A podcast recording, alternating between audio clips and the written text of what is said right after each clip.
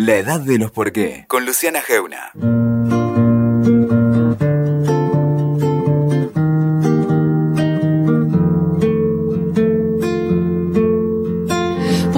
Gobernar es elegir, suele decir Pablo Nopov acá en La Edad de los Porqués.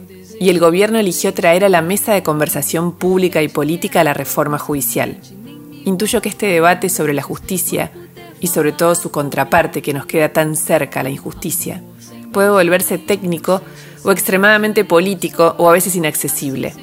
Por eso hoy vamos a intentar pasarlo en limpio, darte elementos para que puedas entender de qué se está hablando y de qué no. Las preguntas, las contradicciones, lo irresuelto en este enorme planteo de fondo y de forma que hace el gobierno cuando elige, en el medio de la pandemia, ir por un pendiente gigante de la Argentina: el sistema judicial. Tenemos 1000 preguntas y alguien lúcido, riguroso y prestigioso para responderlas. Es Federico Delgado, fiscal federal, uno de los primeros funcionarios del Poder Judicial que se dedicó a delatarlo desde adentro, que rompe las reglas, que llega en bicicleta y remera, que habla de lo no dicho, que acaba de publicar República de la Impunidad. Bienvenidos a La Edad de los Porqués. Bienvenido, Fede, ¿cómo estás? Buenas tardes. Buenas tardes, Luciana, muchas gracias por llamarme, un placer. Yo tengo como muchos frentes para hablar, pero me gustaría primero ir casi por el frente didáctico. Bien. En relación a lo que el gobierno está mandando. El gobierno mandó un proyecto de ley básicamente en lo penal para multiplicar la cantidad de juzgados federales y fiscalías federales en la Ciudad de Buenos Aires y en la Argentina. ¿Por qué? ¿O es esto importante para vos? Yo diría, para explicárselo por ahí al oyente, este lenguaje tan expulsivo que tiene la justicia y que es tan difícil de agarrar con las manos. Si pensamos en una empresa, en un supermercado, hay un departamento de ventas, uno de recursos humanos, un lugar de liquidación de salarios, y ahí está en el primer piso, tercer piso, cuarto piso, hay cajeros, repositores. Bueno, la justicia es parecido, está dividido así en pedazos, en segmentos.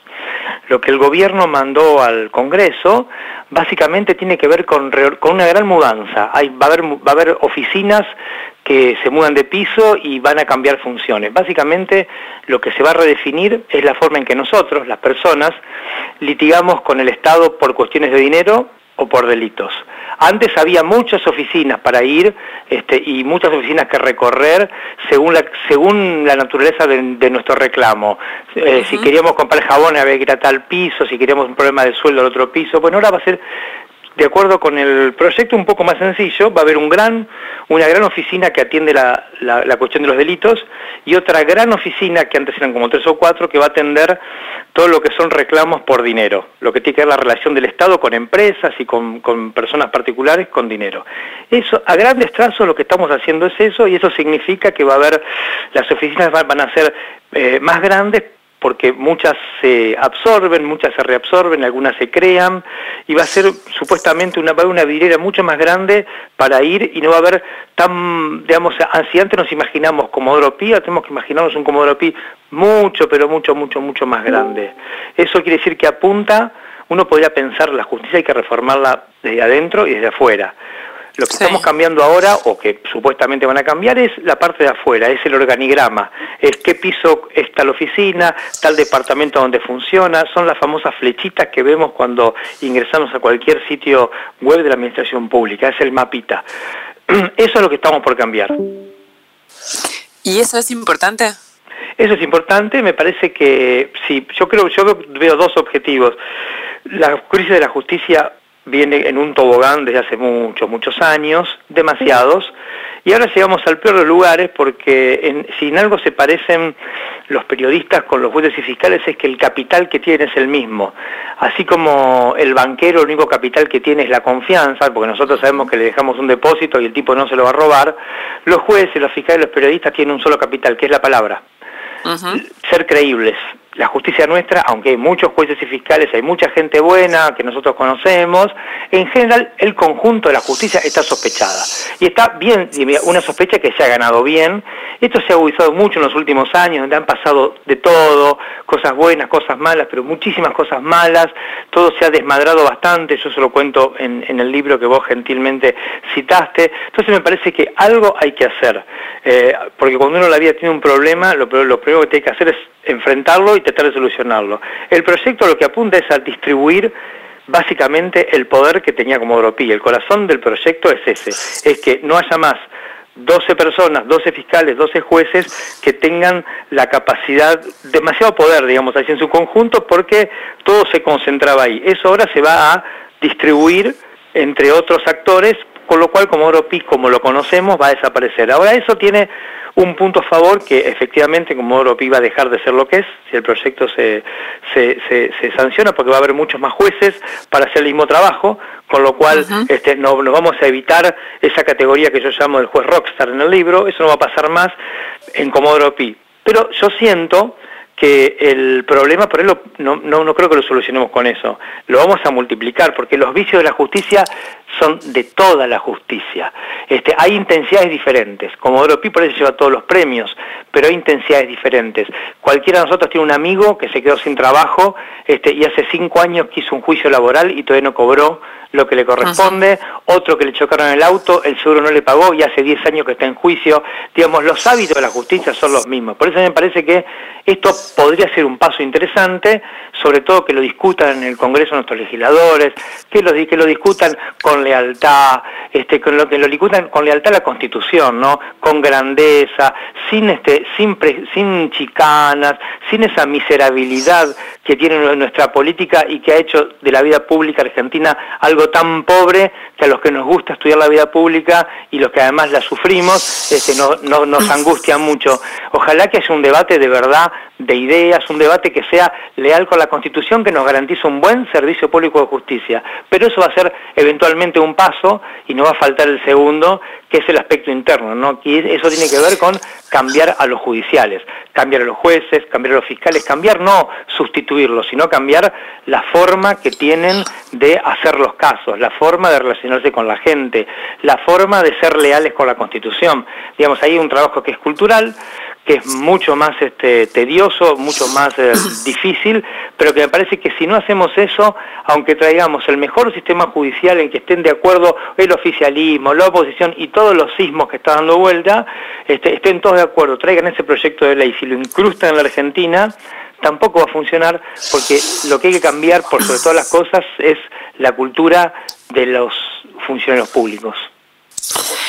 En eso que vos decís, por eso cuando te escuchaba decir esto, que es algo que vos sostenés mucho y que es interesante porque es como desde adentro decir, bueno, hay una parte del problema que puede ser la política, puede ser el sistema, como diseño, y hay otra que es completamente interna, casi cultural, acomodaticia, digamos, y es cierto, pero cuando, digamos, viendo este tipo de reformas, esta situación, las sensaciones... ¿Eso que vos decís podría empezar hoy con el sistema que vos tenés hoy? No tengas la menor duda. Yo esto lo vengo diciendo, ya soy un hombre mayor, entonces hasta hace por lo menos 10 años que lo digo públicamente, sin decirlo públicamente hace otros 10 que lo decía, digamos, a mí me parece que el problema más grave que tiene la justicia argentina, ¿sabes cuál es? Es que adentro, puertas adentro, nadie rinde cuentas. No hay diferencia entre el bueno y el malo. Si un tipo trabaja 2 horas por día, a fin de año no tiene ningún reconocimiento, y si un tipo no hace absolutamente nada, o se corrompe, roba plata, favorece a un partido político, deliberadamente se muestra haciendo cosas que los reglamentos le impiden, como sacarse fotos con dirigentes políticos en actos políticos, en fin, cosas que nosotros lamentablemente hemos naturalizado a través de las noticias. A ese tipo no le pasa absolutamente nada. Para ser juez, por ejemplo, hace falta transitar un concurso que puede durar 3 años. Y al final siempre lo que termina definiendo no es lo que trabajás, lo que estudiaste, sino en general, no quiero decir que siempre, pero casi siempre, gana el acomodado, gana el que tiene el toque político. Eso no solo te hace que tengas malos jueces, malos fiscales, sino que es un profundo desaliento para la gente que de verdad cree en eso, que para la gente que de verdad es buena, que quiere trabajar, que quiere hacer las cosas bien. Tiene un profundo desaliento, un desaliento, y si quiere convertir ese desaliento y tratar de ocupar alguna posición, tiene que obligadamente recorrer esos caminos que son invisibles para el gran público, pero que te van cambiando, van torciendo la subjetividad, y al final de un concurso de 3 años en el que tenés que pasar, conseguir el ok de 4, 5, 6 corporaciones, ninguna persona es la misma. Ya la propia vida nos cambia en 2 o 3 años. Si encima de eso tenés que ir dejando capas de piel durante ese proceso, obviamente que también eso te transforma. Y al final de cuentas es lo que nosotros vemos. Y yo ayer miraba lo de Lázaro Báez, los hechos de Lázaro Báez los denunció Elisa Carrió, los hechos, Elisa Carrió en el año 2008. Sí, y ayer nos enteramos que ayer estaba empezando a terminar el juicio oral, que es solamente una parte del proceso. Vos pensá las cosas que pasaron desde 2008 hasta ahora, y ni siquiera sabemos, nosotros que somos ciudadanos, imagínate los que le ponen el cuerpo al juicio, los querellantes, los testigos, los acusados, ni siquiera sabemos qué pasó. Eso no se va a arreglar con un cambio externo del organigrama. Eso se arregla con incentivos institucionales que tienen que ser fuertes, severos y claros desde adentro. A mí me parece que uno puede pensar la reforma judicial a partir de la nota del viernes, del jueves que fue, de Oscar Oszlak en La Nación, que hablaba de las democracias cuando el Estado es tomado por algunas corporaciones, y eso en clave de la justicia lo demostramos con el expediente de Lázaro Báez. 2008 la justicia se enteró de los hechos, después eso quedó dormido, en otro momento 2013, 2012, vos te acordás mejor que yo, 2013, hubo otro movimiento, y en el 2020 está empezando a terminar una parte del juicio. Eso me parece que no se arregla con leyes. Bueno, exacto, por eso a mí en ese punto usé el mismo ejemplo, exactamente este mismo ejemplo, sobre todo por su temporalidad, que dentro de las temporalidades de los tribunales es un éxito además, digo, sí. Estamos dando un ejemplo de éxito, el de Lázaro Báez, sí. Digo, porque podemos dar ejemplos de una temporalidad directamente que supera varias generaciones de vidas, pero a mí lo que me interesa de lo que vos decís es, estamos terminando una parte. Y después de esa parte viene lo que se llama suponiendo que lo condenen, la confirmación. Y después le queda una doble confirmación, que son en las que siempre discutimos, como en el caso del vudú, que una persona esté libre. ¿Por qué? Digo, ¿por qué no en el resto no digo países en general, digo, pero en general hay países que lo resuelven más rápido? ¿Por qué acá esa garantía constitucional de tener una doble confirmación se convierte en un camino infinito? Básicamente por un problema de diseño institucional. Digamos, si vos en tu trabajo, de 30 días que tenés que ir, faltás 20, ¿qué pasa? Te echan. Si llegás tarde 5, ¿qué pasa? Tenés que dar explicaciones. ¿Qué pasa en tribunales? Si en tribunales trabajamos con plazos. Hay plazos para todos. Si uno lee los códigos, hay plazos para todo. 3 días, 5 días, 10 días, un mes, bla, bla, bla. ¿Qué pasa si vos no cumplís los plazos en tribunales? Nada. Entonces, ¿por qué las causas duran 10 años? Y bueno, porque los jueces pueden demorarlas 10 años.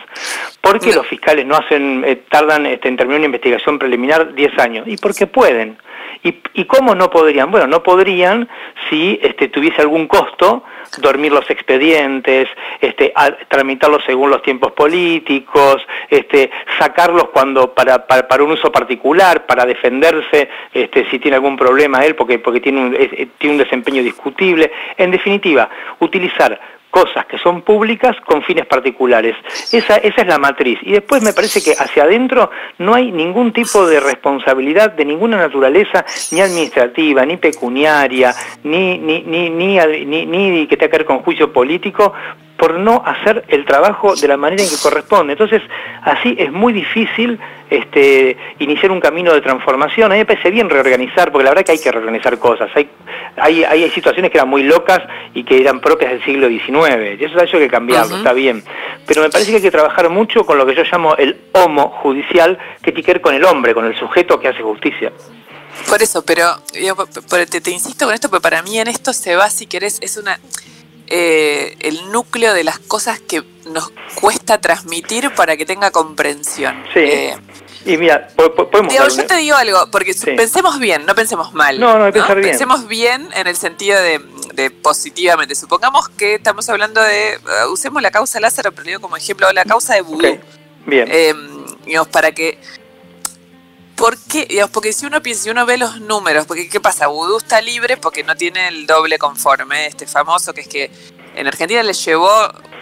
También es un caso de éxito temporal el de vudú, sí. no es el ejemplo más grave, pero el de Lázaro le llevó todos estos años llegar a un juicio. O sea, ya tuviste la etapa de la investigación para llegar a juicio. Sí. Después el juicio lleva 2 o 3 años, pues son una vez por semana, porque está colapsado. Después tenés la casación, que se lleva los años que le lleve, que en este caso, en algunos casos lo hace muy rápido, como fue el caso de vudú, y te confirma. Pero esa persona no tiene la pena confirmada, porque la Constitución garantiza que tiene que tener un doble conforme. Sí. Y entonces hay una situación que va a la Corte Suprema. Que la Corte Suprema, si vos le mirás los números, tiene... Los números de la Corte Suprema son miles y miles de resoluciones. La Corte no tiene plazo para resolver. En 2019 resolvió 29.191 causas la Corte Suprema. Claro. Entonces, yo lo que quiero explicar es, en otros lugares, digo, más allá de lo que vos decís que tiene que ver con la ineficacia del homo judicial, te hablo del sistema. Bueno, en otros mundos, en otros países, ¿por qué no demoran tanto, digamos? Porque tienen límites, tienen plazos que cumplir, básicamente. Por ejemplo, la Corte nuestra, que es una copia literal de la norteamericana, tiene 2 diferencias grandes. La primera diferencia es que nuestra Corte no tiene plazos. ¿Por qué? Tiene plazos. ¿Por qué no tiene? Porque la ley no le pone plazos para resolver. Eso es algo tremendo, porque eso genera un montón de posibilidades para que la gente no tenga posibilidades de no portarse bien, no ser leal con la Constitución. Después, por ejemplo, lo de la Corte, me encanta el ejemplo. Para los casos para llegar a la Corte Suprema tienen 3 causas específicas, no las vamos a explicar porque son muy técnicas, pero son 3 razones muy específicas. Por eso la Corte norteamericana a principio de año dice: señores, nosotros vamos a resolver estos casos en este año y los demás no los vamos a resolver. Claro, que son, te interrumpo un segundo, es para que demos la dimensión. Yo di la estadística de la Corte del año pasado, 29.000, casi 30.000 casos. La de Estados Unidos son 60, 59, digamos. Yo quería explicar por qué tiene tantos casos la nuestra. Porque fue una copia literal, pero en el año 1919 hubo una argentineada. ¿La argentineada cuál fue? Decir, bueno, es verdad, según la ley tenemos 3 formas de resolver expedientes, pero vamos a inventar una nosotros, porque en la Argentina tiene su particularidad.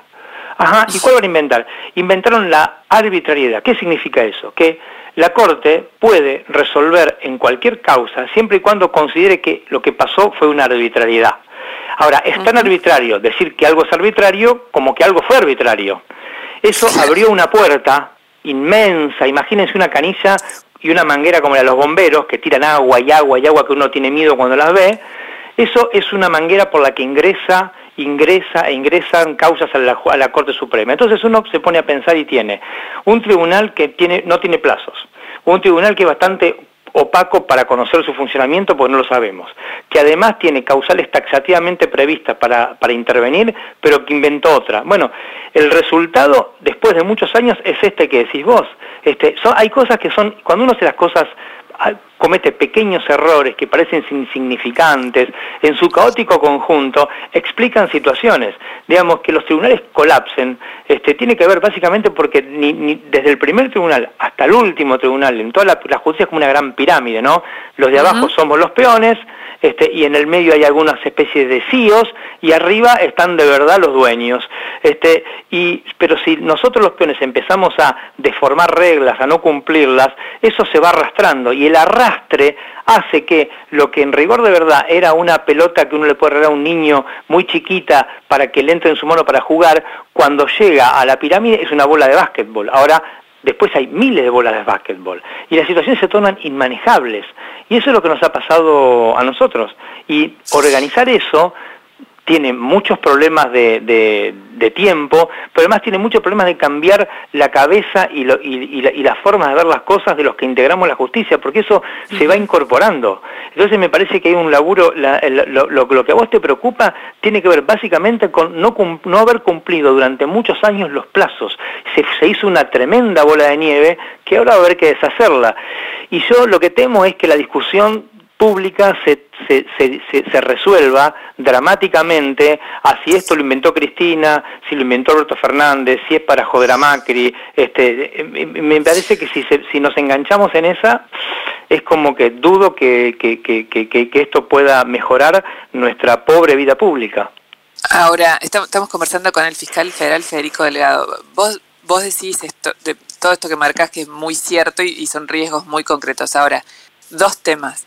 Uno, esa cuando vos dijiste el inicio de esta ola de nieve de la Corte Suprema y los plazos y lo que fue degenerando el sistema, pasaron 100 años de esa norma que me dijiste que modificó. Ni siquiera es una norma, es un invento. Años. Bueno, ese invento tiene 100 años. 100 años. Y de eso, de esto que vos me estás planteando, no se está hablando en esta reforma, no. ni en la propuesta del gobierno, ni en la crítica de la oposición.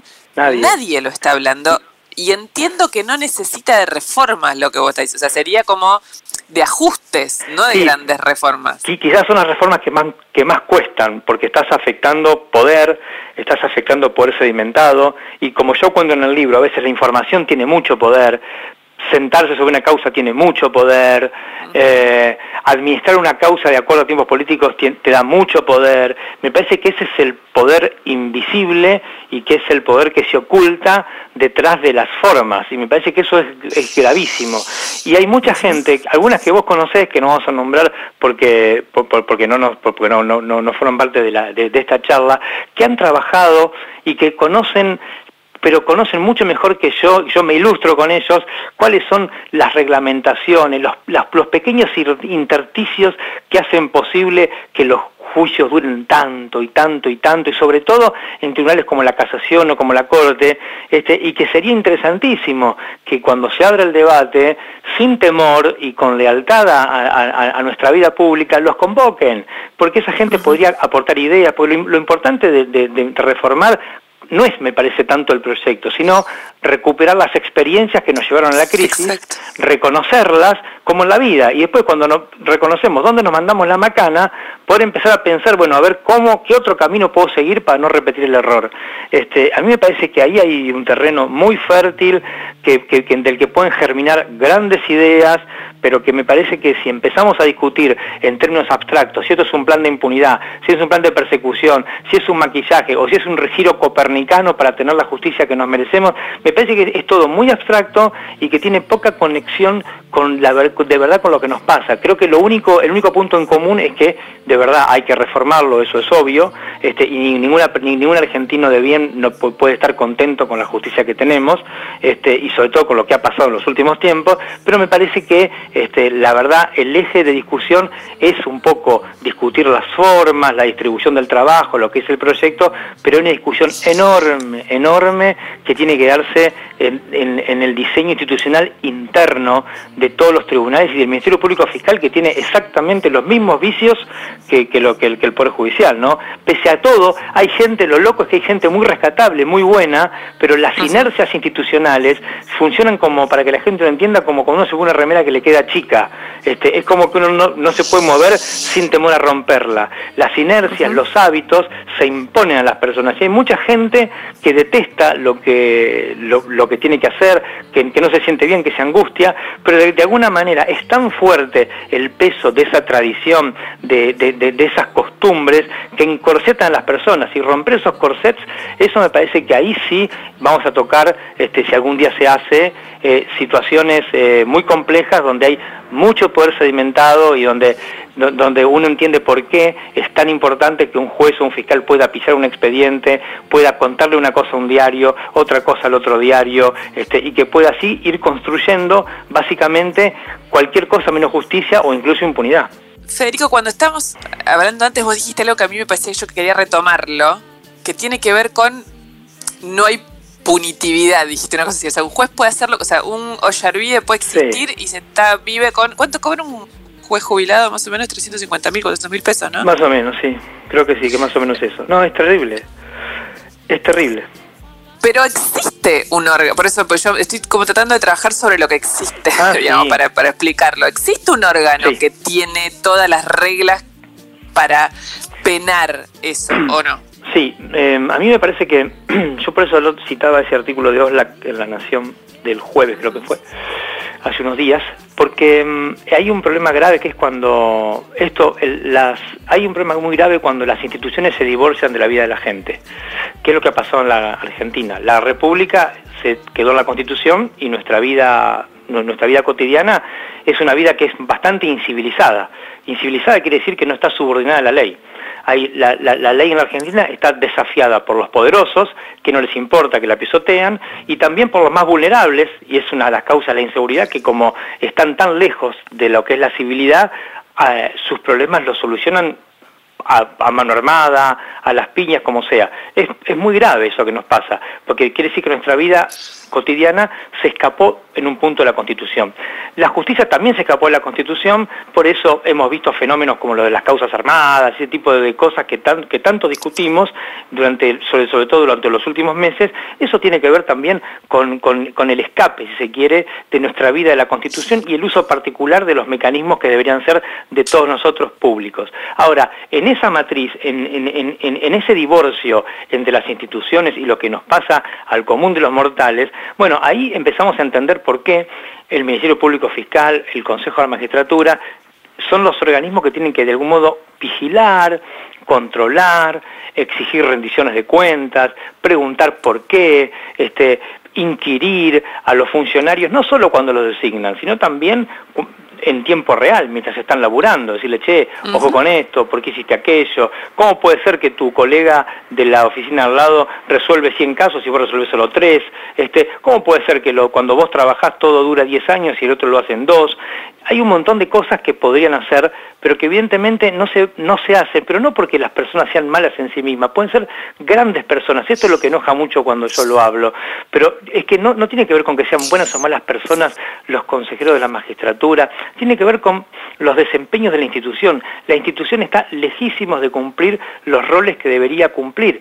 Entonces, pero esto se comprende solamente si entendemos que lo que ha pasado en la Argentina en los últimos, quizás si quiere, 40 años, es que paso a paso las instituciones han sido cooptadas por facciones que las utilizan para fines particulares y no para mejorar la vida de todos los ciudadanos.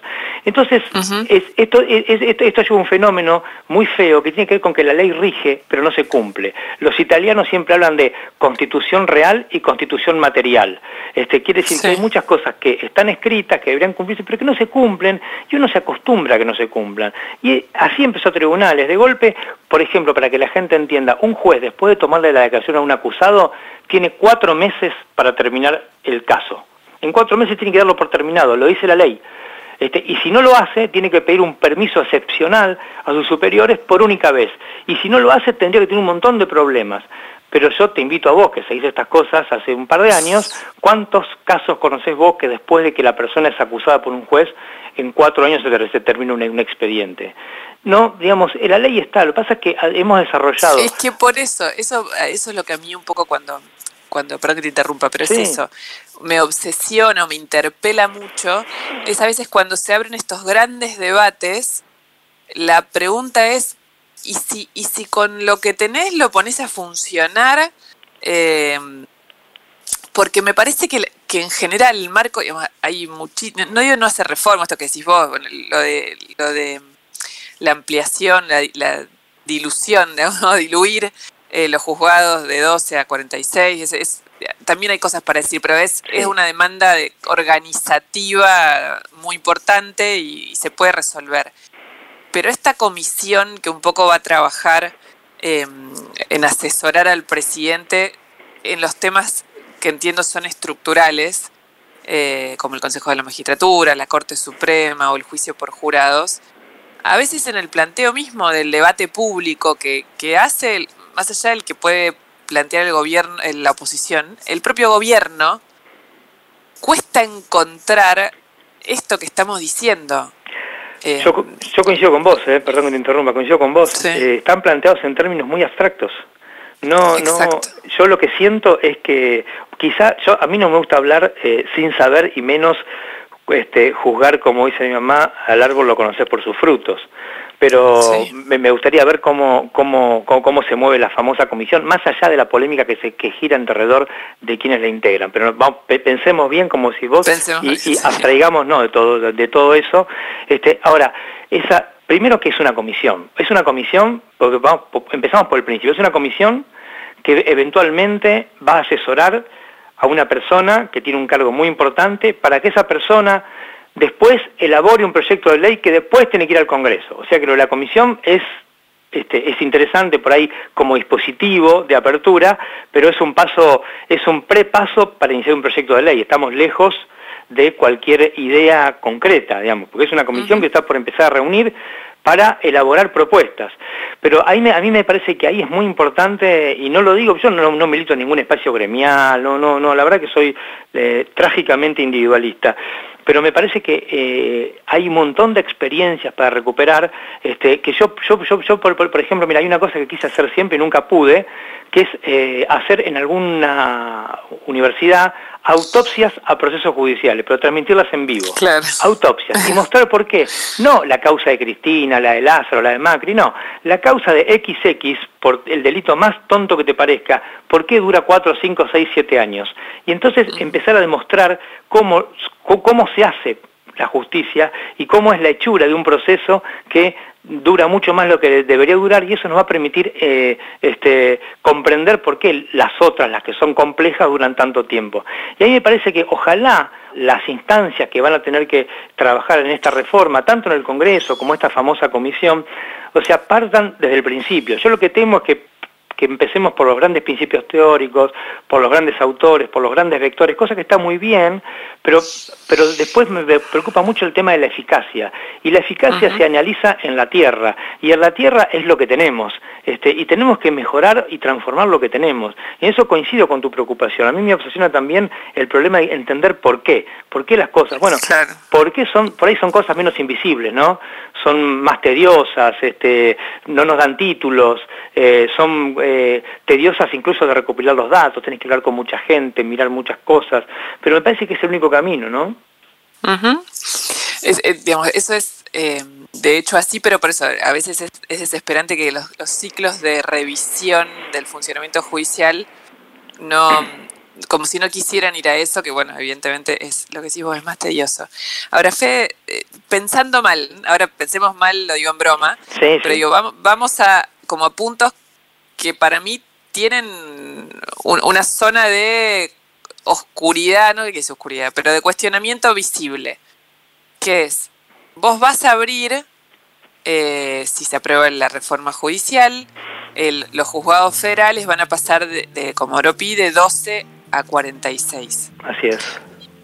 Y en el resto de la Argentina se dispone la apertura de juzgados federales en un montón de lugares, que es una demanda histórica, porque en Argentina, sí, en el resto pasan cosas tremendas, sí, con el narcotráfico sobre todo, y no tenés, sí, tenés una oficina con un juzgado cada un montón de kilómetros en zonas donde tenés a mega narcos pasando droga. Sí, sí. Pero el propio proyecto dice, bueno, en el caso del interior del país, hasta que no se haga el concurso y esté el juez, no se crea ese juzgado. Que es razonable, pues si es un juez por concurso, es un juez autónomo. Siempre que funcione el concurso, que tampoco suele funcionar, como dijiste vos antes, de un modo muy puro. Pero en el caso de los tribunales de Comodoro Py, vamos a pasar a 46. O sea, ya ahora hay 3 vacantes, va a haber seguramente una cuarta.